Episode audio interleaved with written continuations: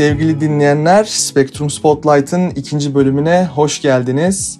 Bugünkü konuğum e, Kadir Has Üniversitesi Uluslararası İlişkiler Öğretim Üyesi Profesör Doktor Mithat Çelikpala. Kendisiyle bugün 2020 e, yılında Türk dış politikasının ve Türkiye güvenliğinin en önemli konu başlığı olan ve 2021 yılında da bu önemini sürdürecek olan Doğu Akdeniz sorunu ve bu bölgedeki enerji kaynakları arama çalışmalarındaki son gelişmeleri konuşacağız. Ee, hocam hoş geldiniz. Merhabalar, hoş bulduk. İyi yayınlar. Teşekkürler. Ee, şimdi son bir, bir buçuk aya dönüp baktığımızda e, bu konuda önemli gelişmeler olduğunu görüyoruz. E, bunlardan bir tanesi 10-11 Aralık'ta gerçekleştirilen AB Liderler Zirvesi'ydi e, bazı AB ülkelerinin Türkiye'de Türkiye'nin Doğu Akdeniz'de e, faaliyetleri yüzünden e, ağır yaptırımlar e, talep ediyordu. Ancak e, bu toplantıdan herhangi bir ağır yaptırım kararı çıkmadı Türkiye'ye karşı ve e, Mart 2021'de tekrar görüşülmek üzere ertelendi. Ardından e, Aralık ayının son haftasında e, Oruç Reis Sismik Araştırma Gemisi'nin görev süresi 15 Haziran 2021'e uzatıldı ve geçtiğimiz hafta Dışişleri Bakanı Sayın Mevlüt Çavuşoğlu'nun e, bir açıklaması oldu. Yunanistan'la e, istikşafi görüşmelerin 5 yıllık bir aradan sonra tekrar başlayacağı açıklandı. E, bir diğer kritik gelişme de dolaylı olarak etkileyebilecek Doğu Akdeniz'i Körfez ülkeleriyle Katar'ın tekrar barışma sürecine girmiş olması. 2017 yılından beri Katar'a uygulanan bir ekonomik ambargo vardı ve diplomatik ilişkiler kopmuş durumdaydı. Şimdi e, diplomatik ilişkiler tekrar tesis edilecek ve e, ambargo kalkacak. E, siz bugün itibariyle oluşan son durumu Doğu Akdeniz'de nasıl değerlendiriyorsunuz? Doğu Akdeniz yani son iki yıldır artan biçimde bir rekabetin merkezi haline dönmüştü. Şimdi yavaş yavaş bu iki yılın içinde askeri olarak çekişmeler, ülkeler arasında gruplaşmalardan çıkılarak e, bunun getirdiği baskının neticesinde e, yeni bir sahaya, safhaya geçilmeye çalışılıyor doğrusunu söylemek gerekirse. Neden böyle kastediyorum? Çünkü deniz üzerinde operasyonlar ve karşılıklı rekabetin askeri boyutta kazanmasıyla birlikte maliyetler çok yükseldi.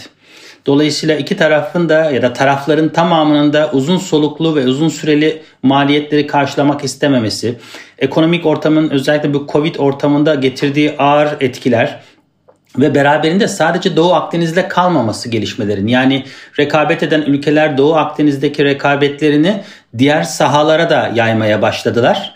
Bu yayma da özellikle dış politika açısından çok e, tercih edilen bir boyut değil. Örneğin Türkiye ile Yunanistan'ı aldığımızda mesele sadece Türkiye-Yunanistan meselesi ya da Doğu Akdeniz'de kim etkili olacak meselesi olmaktan çıkıyor. Kıbrıs'ı, deniz alanlarının paylaşımı, Ege'deki ya da Adalar Denizi'ndeki rekabeti, e, bunun ötesinde Avrupa Birliği süreçlerini tamamını etkilemeye başladı.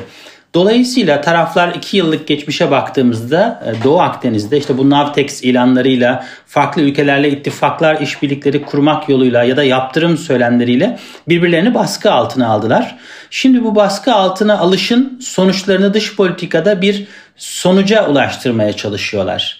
E, ama burada herkesin kendi farklı çıkarları var ve bu çıkarları savunurken diğerini e, mümkün olduğunca köşeye sıkıştırma eğiliminde ve kendi beklentilerini e, en üst seviyede karşılama amacıyla hareket ediliyor.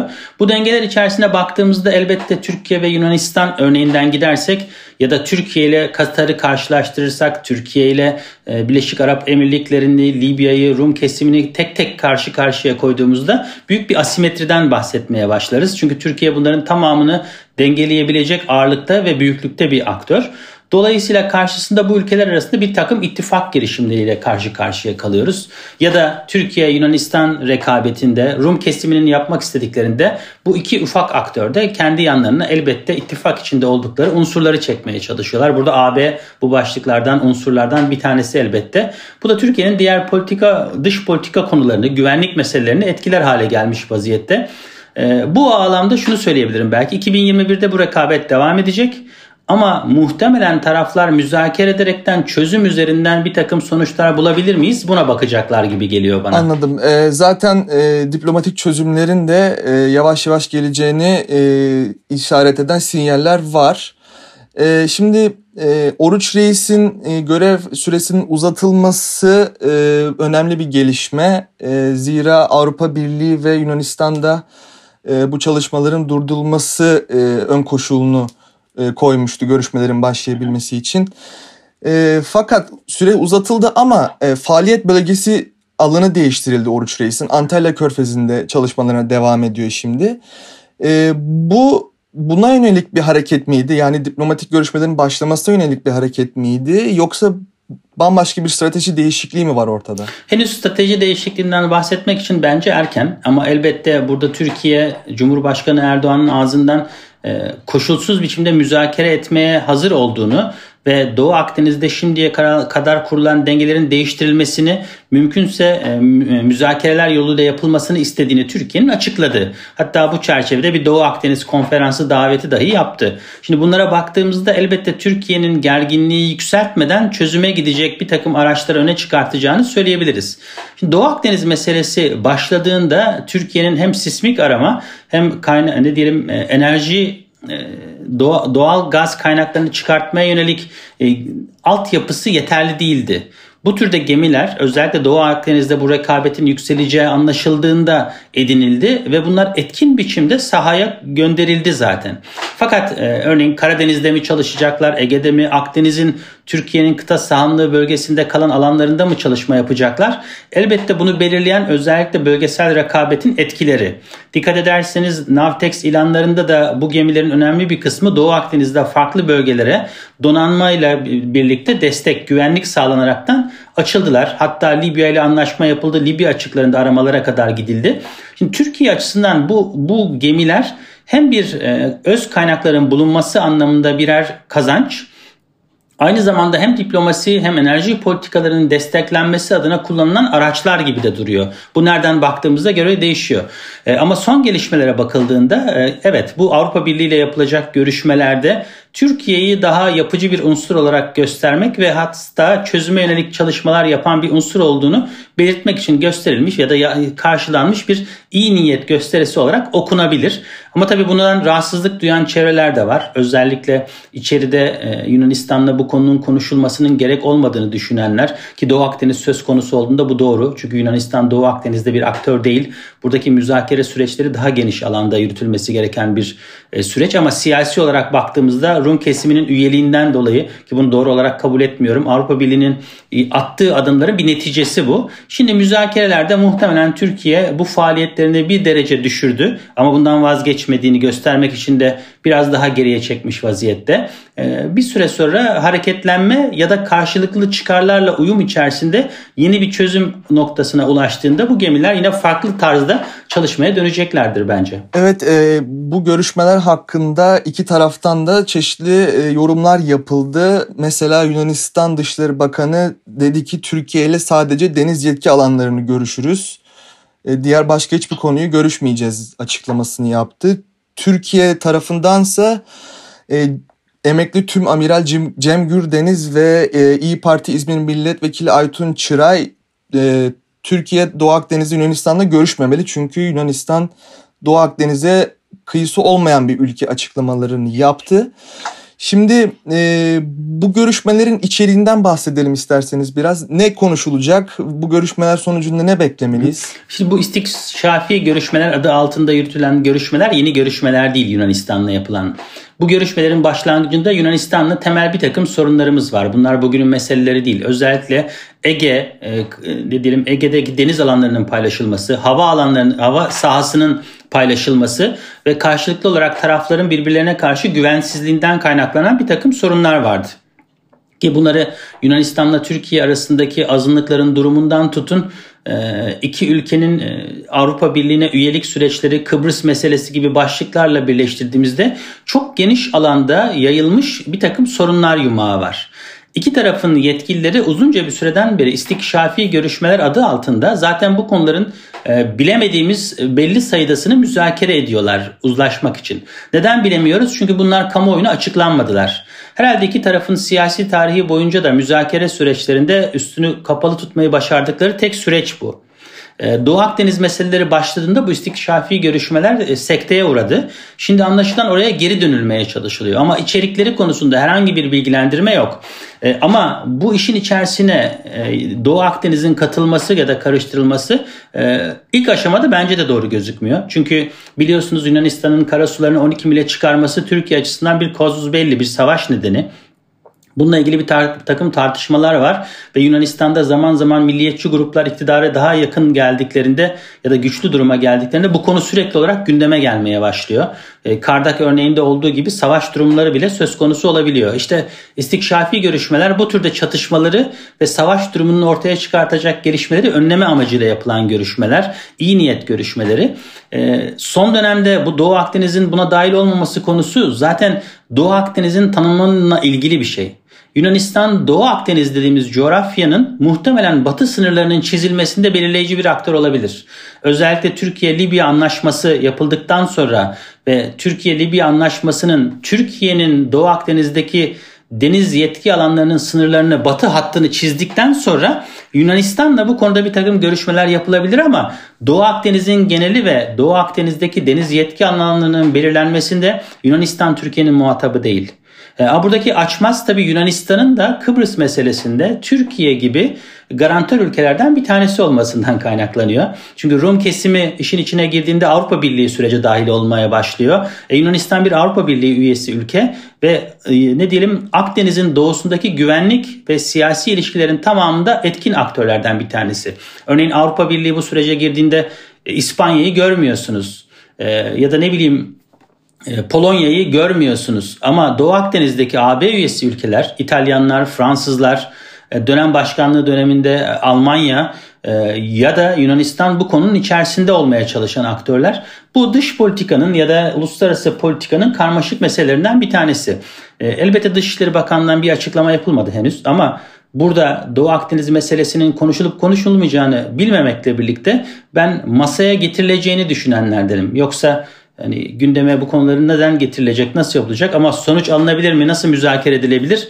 Önümüzdeki günlerde bu sızacaktır muhtemelen. Evet, e, sizin de dediğiniz gibi e, AB de dahil oluyor bu görüşmeler dolayısıyla işin içine. E, peki bu AB liderler zirvesine nasıl yansıyacaktır bu görüşmeler Mart ayındaki zirveye? Yani mesela e, Aralık ayı bildirgesinde Oruç Reis'in e, görev süresinin uzatılmaması yani e, limana geri çekilmesi talep edilmişti görüşmelerin başlaması için. E, hani bu yapılmasa bile e, farklı bir yere alındı ve bu hani Türkiye Avrupa Birliği ilişkilerinde de belki olumlu bir sayfa açmak için e, önemli olacaktır. Zaten son dönemde AB'ye de karşı olumlu sinyaller veriyor Türkiye Cumhuriyeti hükümeti. E şimdi AB açısından Türkiye ile ilişkiler sadece Doğu Akdeniz meselesiyle bağlantılı değil. Yani Avrupa Birliği açısından bakıldığımızda bakıldığında geniş bir spektrumdan bahsetmek mümkün. Yani Avrupa Birliği'nin güvenliği hem Doğu hem Güney kanadı açısından bakıldığında karşımıza Rusya, Doğu Avrupa ülkelerinin güvenlik algıları, Karadeniz'deki gelişmeler e, gibi başlıklar çıkıyor. Güney kanadından konuşmaya başladığımızda gene Doğu Akdeniz denkleme girmekle birlikte elbette Libya'dan tutalım Suriye ve Irak'ı da kapsayan e, geniş bir alandaki güvenlik meseleleri karşımıza çıkıyor. Bunun içerisinde göç meselesi var, insan kaçakçılığı sorunları var, ticari ilişkiler var, enerji konusu var. Yani o kadar çok büyük sayıda başlıktan konudan bahsediyoruz ki Avrupa Birliği açısından Türkiye AB üyesi olarak görülmese de AB için imtiyazlı bir ortak görülmese bile bir sınır komşusu olarak görülmek durumunda. Dolayısıyla AB için ne kadar sorun kaynaklanıyorsa bu coğrafyadan Türkiye ile bu denklemde konuşmak, görüşmek durumundalar. Avrupa Birliği liderleri ya da Avrupa Birliği'nin büyük aktörleri Türkiye konusuna bu şekilde bakıyorlar. Elbette e, diğer unsurların yani üye ülkelerin tek tek bakışlarından bahsedebiliriz. Doğu Avrupalı ülkeler için Türkiye Rusya'nın tehditlerine karşı işbirliği yapılabilecek bir dengeli aktör olarak gözüküyor. Hem Rusya ile ilişkileri hem AB ile ilişkileri bağlamında hem de coğrafik konumu bağlamında. Ya da güneydeki aktörler olarak ticari yolların sağlama alınması insan kaçakçılığının önlenmesi gibi başlıklarla geliyor. Dolayısıyla Avrupa Birliği'nin bakış açısı şu anda Rum kesimi ve Yunanistan'ın baskısıyla sanki sadece Doğu Akdeniz meselelerine odaklatılmaya çalışılıyormuş gibi gözükse de çok sayıda konudan bahsediyoruz. Avrupalı liderlerin bu çerçevede daha rasyonel davranmaları ve Türkiye başlığını bu çerçevede düşünmeleri zorunlu. Başka türlü bir çözüme ya da bir yol bulmalarına imkan yok. E sadece Doğu Akdeniz meseleleri yüzünden Türkiye'ye yaptırım uygulama konusunun da çözüm üretme e, ne diyelim kapasitesi yok. Mart'a ertelenmesinin bence başlıca sebebi transatlantik ilişkilere bağlı. Yani Amerika Birleşik Devletleri'nin denkleme nasıl döneceği, yeni başkan yönetimi altında Orta Doğu ile Doğu Akdeniz'le, Rusya ile yeni bir parametre ya da yeni bir e, bakış açısıyla ilgilenip ilgilenmeyeceğini anlamak. Avrupalılar tek başlarına kendilerinde bu coğrafyada bir yaptırım gücü görmüyorlar zaten. Ortak bir dış ve güvenlik politika da geliştiremiyorlar. Amerika Birleşik Devletleri ayak olursa bunun etkili olacağı düşüncesindeler. Dolayısıyla Mart ayını atmalarının sebebi bu. E, dikkat ederseniz Aralık ayındaki bu katsa yaptırımları da bununla birleştiğinde aslında resim tamamlanıyor. Ama bir Türkiye meselesi var ise Batı dünyasının ki buna sadece ABD'ye bakmıyorum daha geniş bir alanda bakıyorum. E, iş güvenlik meselelerini de karıştırma, karıştırmaya başlıyor işin içine. E, NATO güvenlik meseleleri giriyor. E, Türkiye bir NATO üyesi ülke e, şimdiye kadar kurulmuş bir neredeyse bütün batılı işbirliği ve güvenlik anlaşma sistemlerinin parçası bir ülkeden bahsediyoruz. Mesele daha karmaşık hale geliyor. Yani Avrupalıların et sonuçta şunu söyleyebilirim.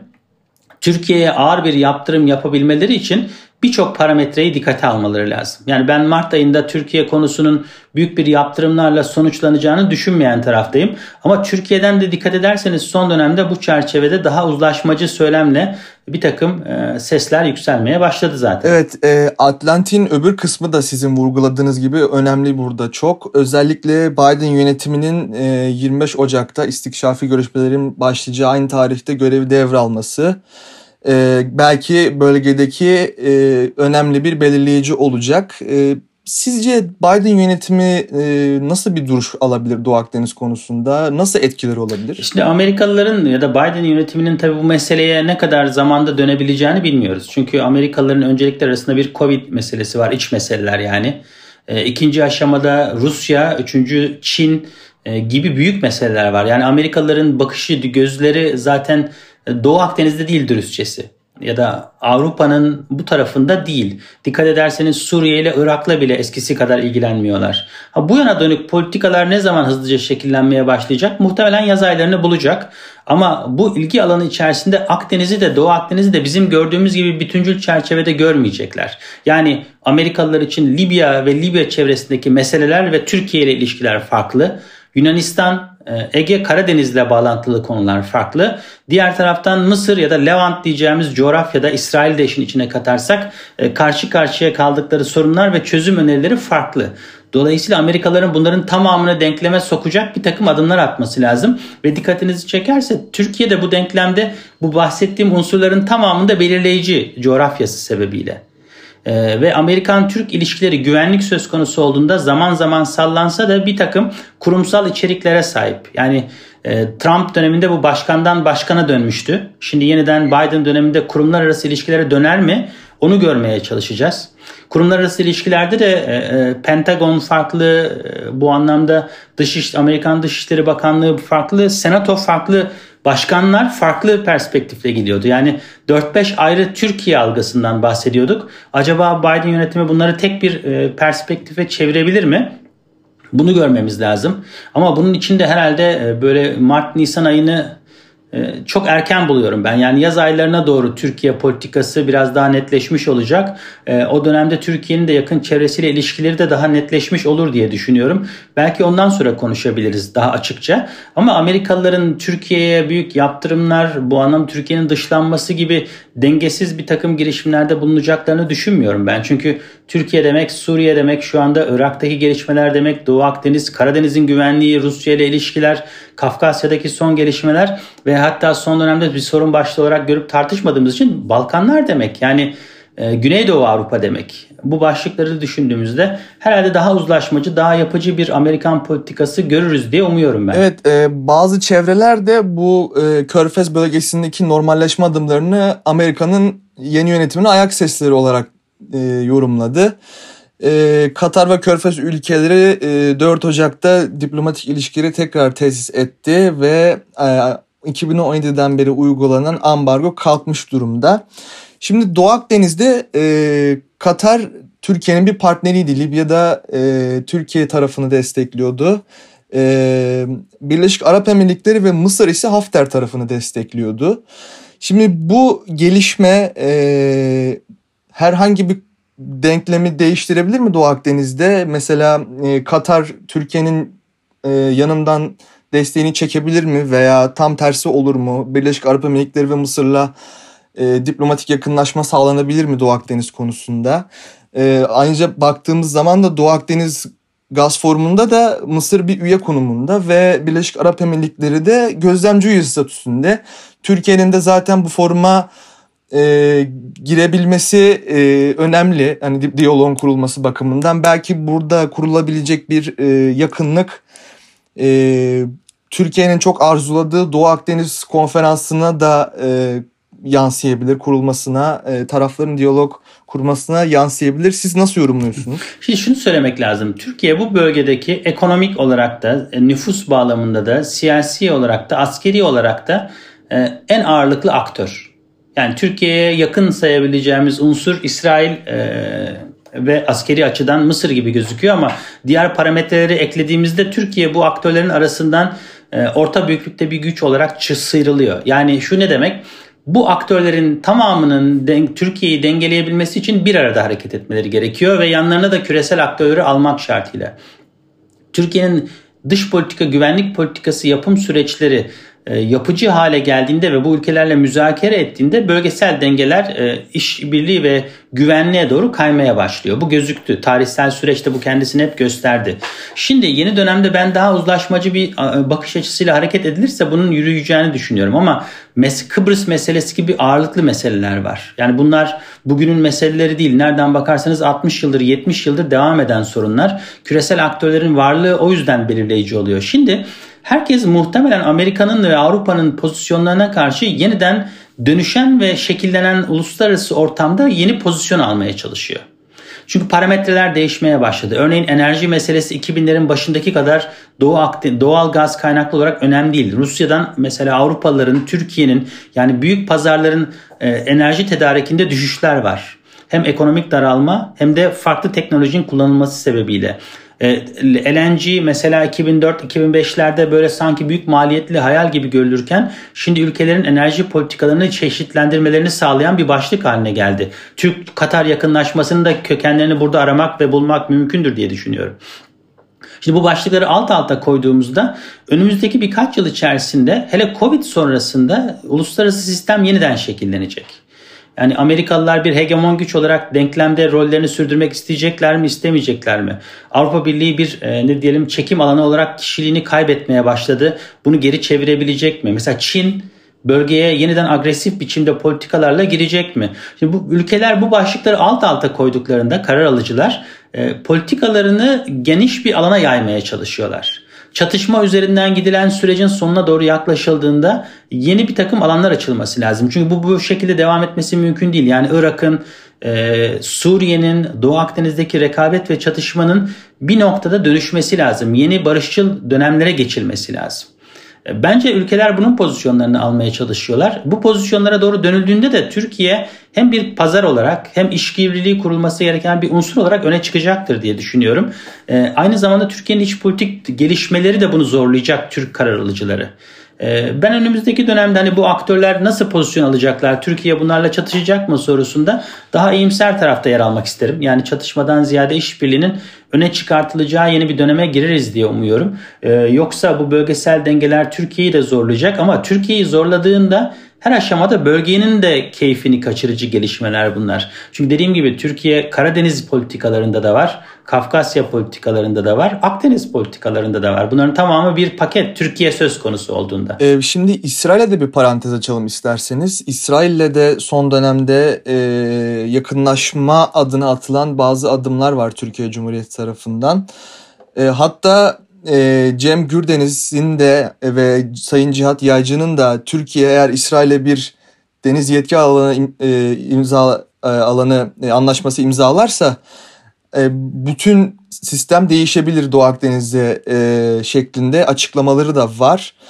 E, siz İsrail'le herhangi bir yakınlaşma bekliyor musunuz veya İsrail'in Yunanistan ve Güney Kıbrıs'la son dönemdeki yakınlaşmasını e, bırakıp Türkiye'ye yakınlaşması mümkün olabilir mi böyle bir şey? Nasıl olabilir bu? Olabilir. İsrail bu anlamda çok rasyonel bir aktördür. Yani İsrail kendi çıkarlarını ve beklentilerini doğru kanallarla ve doğru yollarla belirleyen ve bu anlamda manevra yapabilen bir aktör. Ee, e, Doğu Akdeniz'de Libya ile yapılan tarzda İsrail ile yapılacak bir e, ne diyelim e, sınır belirleme anlaşması, deniz yetki alanı sınırlaması anlaşması elbette Doğu Akdeniz'deki bütün dengeleri değiştirebilir. Hatta ve hatta Türkiye ile İsrail arasında bir takım yakınlaşma işaretlerinin dedikodusu, söylentisi bile dengeleri değiştiriyor bölgede. Çünkü İsrail bu anlamda son dönemde hem Mısır'la hem de diğer aktörlerle farklı seviyelerde ilişki kurmuş bir aktör, e, unsur, e, bölgesel unsur. E, Türkiye ile İsrail arasında ticari ilişkiler dikkatinizi çekerse bu gerilme döneminde bile etkilenmedi. Ee, Türkiye ile İsrail arasındaki askeri işbirliği eskisi kadar yüksek seviyede olmasa da perde arkasında yürüdü. Yani bizim iki ülke arasındaki siyasi ilişkiler üzerindeki gerginlik ya da anlaşmazlık havasının dağıtılması halinde Türkiye-İsrail yakınlaşmasının doğal altyapısı hazır zaten ve bu altyapı üzerinde bölgesel dengeleri etki edecek bir takım dönüşümler söz konusu olacaktır. Ama burada siyasi ilişkileri Doğu Akdeniz'den daha fazla ağır biçimde etkileyen başlıklar var. İki ülkenin liderlerinin bu başlıkları aşması lazım. İsrail'deki siyasi istikrarsızlık, sürekli seçim ortamı, e, güvensizlik gibi başlıklar özellikle Türkiye'nin de e, önceliklerini başka alana kaydırdığı bir zeminde sorun yaratmaya başlamıştı. İki tarafın bunu aşması lazım. Eğer bu aşılabilirse Doğu Akdeniz'de Türkiye-İsrail arasındaki dengelerin yeniden tanımlanması e, bana da sorarsanız e, amirallerin belirttiği gibi Doğu Akdeniz'deki bütün dengeleri değiştirme potansiyeline sahip. E, bu önemli bir adım. Eğer İsrail olmazsa Türkiye'nin Mısır'la bir şekilde mutlaka uzlaşması lazım. Yani Türkiye-Mısır yakınlaşması, Türkiye-İsrail yakınlaşması Doğu Akdeniz'de diğer unsurları büyük aktörler dahil dışlayıp daha bölgesel işbirliği odaklı bir güvenlik alanı yaratma, ticaret alanı yaratma potansiyeli var. Tarafların bu yüzden anlaşmaları lazım. Ha bu olabilir mi? Evet olabilir. Ben böyle bir potansiyel olduğunu düşünüyorum. Ee, peki bu e, gelişmeler ışığında tüm konuştuklarımızın e, yanında Türkiye'nin 2021 yılında genel stratejisi nasıl olmalı Doğu Akdeniz'de? Yani Türkiye'nin istenileni e, elde edebilmesi için ne yapması gerekiyor? Son olarak bunu sorayım. Tabii Türkiye bu anlamda yapıcı bir aktör olduğunu göstermeli bir. İki, kendi çıkarlarını ve önceliklerini sonuna kadar savunacağını gösteren güçlü bir aktör olduğunu da komşularına anlatmalı ve derdini ortaya koymalı. Ama buradaki müzakerede tabii öncelik sıralamasının doğru yapılması ve bu öncelik sıralamasına göre çalışılması gerekiyor. Yani Kimlerle hangi sorunları çözeceğiz? Tek tek sorunları birleştirdiğimizde Doğu Akdeniz'de bir bütüncül rekabet alanı yaratmış vaziyette Türkiye. Ve son gelişmelere bakıldığında bölgedeki tek yalnız aktör e, imajı var. Bu imajın kırılmasının yolu gerekirse ikili işbirliklerini geliştirerekten hızlı ve daha hareketli bir e, yapıcı politika izlenmesinden geçiyor. E, belki Cumhurbaşkanı'nın belirttiği Doğu Akdeniz unsurlarıyla bir bölgesel konferansla bu işe başlamak önemli olabilir. Ama onun ötesinde ikili işbirlikleriyle özellikle İsrail ve Mısır'ı öne çıkartaraktan ama Libya'daki kazanımları da kaybetmeden hızlı bir hareketlilik yaratmak gerekiyor. İstikşafi görüşmeler bunu destekleyecekse Evet ama Kıbrıs meselesindeki sorun kaynaklarının da ortaya konulması lazım. Ee, Doğu Akdeniz meselesinin Türkiye'nin beklediği biçimde AB ya da ABD ile de konuşulurken AB ya da ABD'nin etkin olduğu zeminlere kaptırılmaması lazım. Bence önemli başlıklardan bir tanesi bu. Bunu sağlamanın yolu da bölgesel işbirliğinden geçiyor. Her halükarda biz dönüp dönüp 2021'de herhalde bölgesel ikilik işbirliklerimizi düzenlememiz, sorun yaşadığımız İsrail, Mısır, Suriye gibi aktörlerle ilişkilerimizi yeniden gözden geçirmemiz gerektiğini bir kere daha karşımıza çıkartıyor. Evet e, sevgili dinleyenler bugün Profesör Doktor Mithat Çelikpalay'la Doğu Akdeniz meselesindeki son gelişmeleri konuştuk ve 2021 yılına şöyle bir e, projeksiyon açtık. Hocam e, çok değerli vaktinizi bize ayırdığınız için ve katıldığınız için teşekkürler. Üçüncü bölümümüzde görüşmek üzere değerli dinleyenler. O zamana kadar sağlıklı kalın, kendinize çok iyi bakın.